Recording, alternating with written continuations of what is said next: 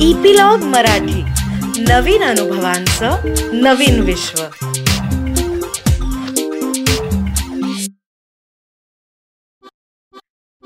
नमस्कार मी Reema Amrapurkar. Epilogue media बरोबर घेऊन आली आहे गोष्टींचा खजिना ज्याला आम्ही नाव दिलंय बायोस्कोप. या बायोस्कोप मधून आपण ऐकणार आहोत विविध ढंगी विविध रंगी गोष्टींचा खजिना जो महाराष्ट्रातल्या कानाकोपऱ्यातल्या लेखकांनी आपल्यासाठी तयार केलाय. आज जी आपण गोष्ट ऐकणार आहोत त्याचं नाव आहे जादूचा फ्रॉक. आणि ती लिहिली आहे राजीव तांबे यांनी. आमच्या खिडकीतून समोरच्या रस्त्यावरची ओसंडून वाहणारी कचराकुंडी दिसते. सकाळी या कचराकुंडीकडे तासन तास पाहत बसणं मला आवडतं. सकाळच्या वेळी या कचराकुंडीवर बरीच वर्दळ असते. कचरा गोळा करायला येणाऱ्या बायका कचरा चिवडणारी लहान मुलं मध्ये मध्ये करणारे काही ठराविक कुत्रे आणि सरते शेवटी त्यात लोळणारी डुकर. आणि मग कधीतरी सवड झाली तर येणारे सफाई कामगार. जनरली सकाळी साडेसहाच्या आसपास कचरा वेचायला दोन तीन बायका येतात.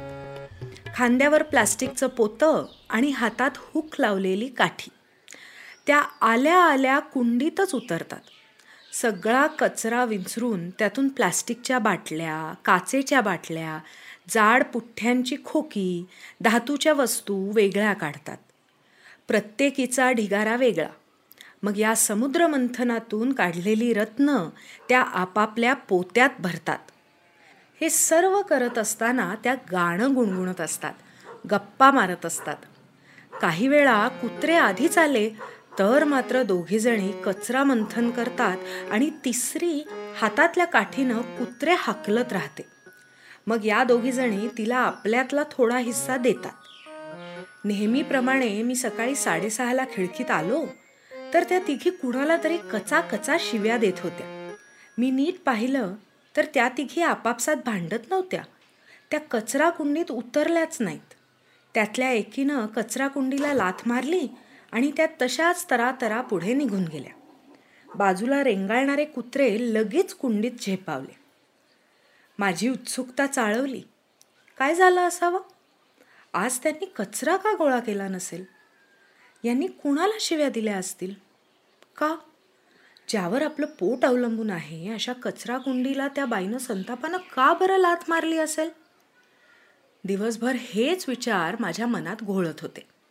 संध्याकाळी अचानक मला वाटलं एखाद वेळेस त्या बायका येण्याच्या आधी अशी काही घटना घडली असेल की ज्यामुळे त्या बायका चिडल्या असतील. संतापून कुंडीत उतरल्याच नसतील. पण त्यांना आपण मदत केली पाहिजे. दुसऱ्या दिवशी मी लवकर उठलो.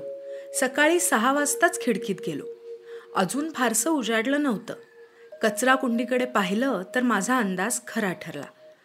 आठ नऊ वर्षांची एक काटकुळी मुलगी कुंडीत उतरून भराभरा कचरा वेचत होती. मळका घाणेरडा फ्रॉक विस्कटलेले कडक राठ केस खांद्यावर पोतं आणि हातात मोडलेल्या रॅकेटचा हुक. आता मला कोडं उलगडलं.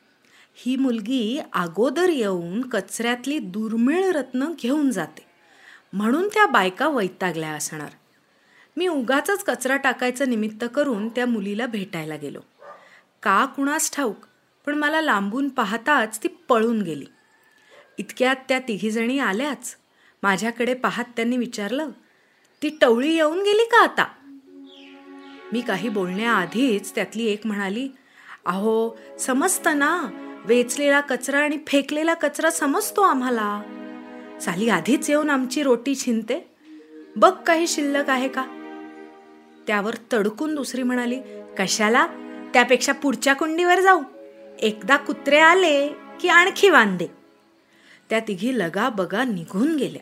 दुसऱ्या दिवशी लवकर उठून मी तिची वाट पाहू लागलो. ती आली तेव्हा घरातलीच दोन रिकामी खोकी घेऊन मी कुंडीच्या दिशेनं गेलो. ती पळून जाण्याच्या तयारीतच होती पण माझ्या हातातली खोकी पाहताच थांबली. मी तिच्याशी बोलत बोलत पुढच्या कचराकुंडीपर्यंत गेले गेलो. तिला सगळेजणं वस्तीत टवळीच म्हणत घरात ती आणि आई. वडील गेले तेव्हा तिनं शाळा सोडली. शिकणार का? असं मी विचारताच ती काहीच बोलली नाही. धावतच ती कचराकुंडीत शिरली. मी घरी जाण्यासाठी परत फिरलो. मी रोज काही ना काही निमित्तानं सकाळी कुंडीजवळ जाऊन टवळीशी बोलू लागलो. तिला पोळी भाजीचं एक पाकिट देऊ लागलो. ती सकाळी चारला उठते. आईसोबत सहा कचरा कुंड्या विंचरते. मग इतर जणी येण्या अगोदर भराभर चार पाच कुंड्या. मग सगळा कचरा व्यवस्थित सॉर्टिंग करून तो विकायचा. त्याचे पंच्याहत्तर ते शंभर रुपये मिळतात. पण घरातून निघायला उशीर झाला तर मात्र तीस ते चाळीस रुपयेच मिळतात. त्यानंतर ती दोन घरची धुणी भांडी करते. मग जेवण. संध्याकाळी ती एका बागेत जाते. तिथे साफसफाईचं काम तिला मिळालंय. गेले चार पाच दिवस ती आलीच नाही. मला उगाच काळजी वाटू लागली. तिला कुठे शोधावं? तिला काही अडचण आली असेल? असा विचार मी करत होतो. पहाटे पाचला सहज खिडकीतून डोकावलो तर मला धक्काच बसला. टवळी कचरा विंचरत होती. मी घाईघाईत कुंडीजवळ गेलो. मला पाहताच टवळी कुंडीच्या मागे लपू लागली. मला कळे ना काय झालंय? चार दिवसांपूर्वी कचरा वेचताना तिच्यावर दोन कुत्र्यांनी हल्ला केला. यात तिच्या फ्रॉकच्या चिंध्या झाल्या. दुसऱ्या दिवशी पुन्हा त्याच कुत्र्यांनी तिचा दुसरा फ्रॉक फाडला. फ्रॉक फाटल्यानं ती उजाडायच्या आतच घराबाहेर पडायची. सहा वाजताच घरी जायची. तिची मनधरणी करून मोठ्या मिन्नतवारीनं मी तिला घरी घेऊन आलो. ती माझ्या मुलीच्याच वयाची. तिचे चार चांगले फ्रॉक मी तिला दिले. चहा दिला. माझ्या मुलीनं तिला बिस्किट दिलं. पण तिनं ते घेतलं नाही. दुसऱ्या दिवशी सकाळी सहाला मी खिडकीतून पाहिलं तर क्षणभर मला धक्काच बसला. माझी मुलगी कचरा कुंडीतला कचरा भराभर विंचरत होती. एका हातानं कचरा उपसत दुसऱ्या हातानं कुत्र्यांना हाकलत होती. मध्येच तिनं माझ्या खिडकीकडे आनंदानं पाहात हातातला हुक हलवला. त्यावेळी नकळत माझाही हात हलला. त्या दृश्यावर माझा विश्वासच बसेना. नीट निरखून पाहिलं आणि मला कळलं माझ्या मुलीचा फ्रॉक घातलेली ती टवळी होती. माझ्या मनातला गोंधळ आणखीनच वाढला. मला वाटू लागलं ही टवळी नेमकी कोण? कचरा वेचणारी मुलगी? की माझ्या मुलीसारखीच आणखी एक मुलगी? माझ्या मुलीनं कचरा वेचायचा की नाही? टवळीनं आणखी शिकायचं की नाही? मी माझ्या मुलीशी बोलतो तिच्या अडचणी समजावून घेतो. काही गोष्टी आम्ही मिळून करतो. मग असं हे सारं मी टवळीसोबत करायचं की नाही? आम्ही नेहमी तिथेच कचरा फेकायचा आणि टवळीनं आयुष्यभर तो कचरा वेचायचा? मी लहान असताना मला कुणी कुणी केली होती मदत? आता मी मोठा झाल्यावर मी करणार का कुणाला मदत? का मी आयुष्यभर इतरांची मदत घेऊन फक्त कचरा फेकणाराच? आणि टवळी मदतीची गरज असूनही फक्त कचरा वेचणारीच? तिसऱ्या दिवशी पुन्हा माझ्या मुलीला कचरा वेचताना पाहून माझी बेचैनी वाढली. इतके दिवस मी टवळीला पाहत होतो. तिच्या अडचणी समजूनही मी कधी अस्वस्थ झालो नव्हतो. तिला मदत करण्यासाठी माझा जीव पोखरला जात नव्हता. घरातली उरलेली पोळीभाजी दिली की माझं काम संपलं असंच मला वाटायचं. पण जेव्हा टवळीनं माझ्या मुलीचा फ्रॉक घातला त्यानंतर माझं सारं भावविश्वच ढवळून निघालं. त्या फ्रॉकनं आमच्यावर जादूच केली. टवळी आम्हाला मुलीसारखी वाटू लागली. आणि माझ्या मुलीला तिच्या मैत्रिणीसारखी. एका संध्याकाळी मी आणि माझी मुलगी टवळीच्या घरी गेलो. टवळी बागेत कामाला गेली होती. तिच्या आईला भेटलो. तिला सारं समजावून सांगितलं. दुसऱ्या दिवशी सकाळी टवळी आणि तिची आई घरी आल्या. टवळीचे डोळे रडून रडून सुजलेले लाल झालेले. मला कळे ना आता हा काय नवीन प्रकार? आग्रह केल्यावर आई बसली. पण टवळी मात्र टेचात उभी. माझी मुलगी तिला हाताला धरून बसू लागली तर तिचा हात झटकत म्हणाली मी नाही राहणार तुमच्याकडे पण मी शिकणार खूप शिकणार खूप म्हणजे मी शंभर शिकणार शंभर. तिचा पुन्हा हात धरत माझी मुलगी म्हणाली अगदी बरोबर. मुलींना आपल्या आईकडेच राहायला आवडतं मला सुद्धा हो की नाही टवळे? टवळीनं समाधानानं मान हलवली आणि माझ्या मुलीचा हात झटकला नाही. टवळी आपण एक गंमत करू.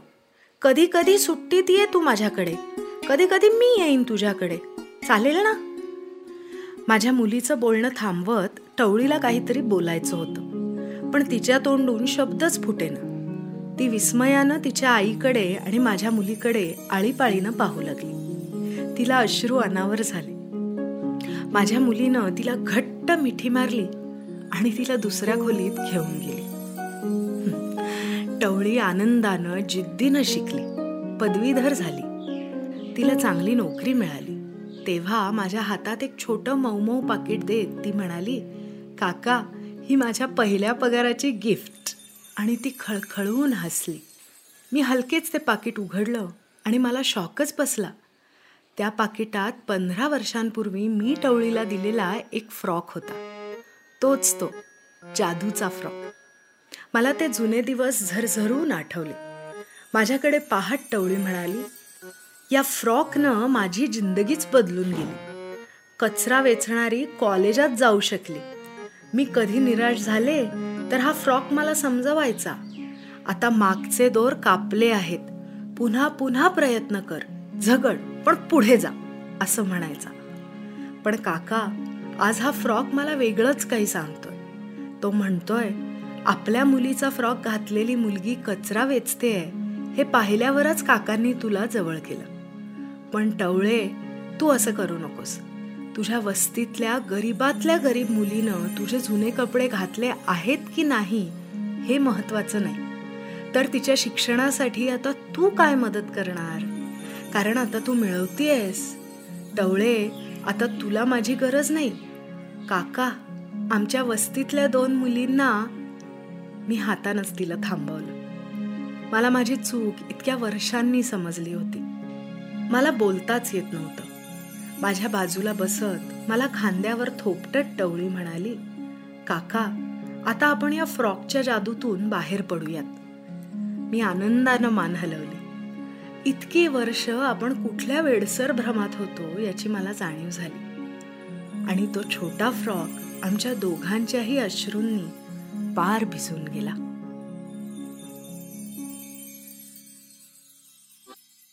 तर एवढीच होती आजची गोष्ट. आणि लवकरच आम्ही पुढची गोष्ट घेऊन येऊ आणि त्याची माहिती तुम्हाला मिळण्यासाठी इपिलॉग मीडिया वेबसाईटवर किंवा तुमच्या आवडत्या पॉडकास्ट ॲपवर जसं की Jio Saavn Apple Google podcast Castbox याच्यावर तुम्ही आम्हाला सबस्क्राईब करायला विसरू नका. आणि तुमच्या मित्रमंडळींबरोबरही हा अनुभव नक्की शेअर करा आणि त्यांनाही सबस्क्राईब करायला लावा. म्हणजे तुम्हाला एकत्र ह्या अनुभवांची मजा लुटता येईल. तसंच सोशल मीडियावर ॲट इपिलॉग मीडिया मध्ये कमेंट्स किंवा डीएम नक्की करा. आणि जर तुम्ही ॲपल डिव्हायसेस वापरत असाल तर ॲपल पॉडकास्टवर आम्हाला रेट करायला विसरू नका. म्हणजे इतरांनाही कळेल की कशी मजा येते या गोष्टी ऐकताना. धन्यवाद.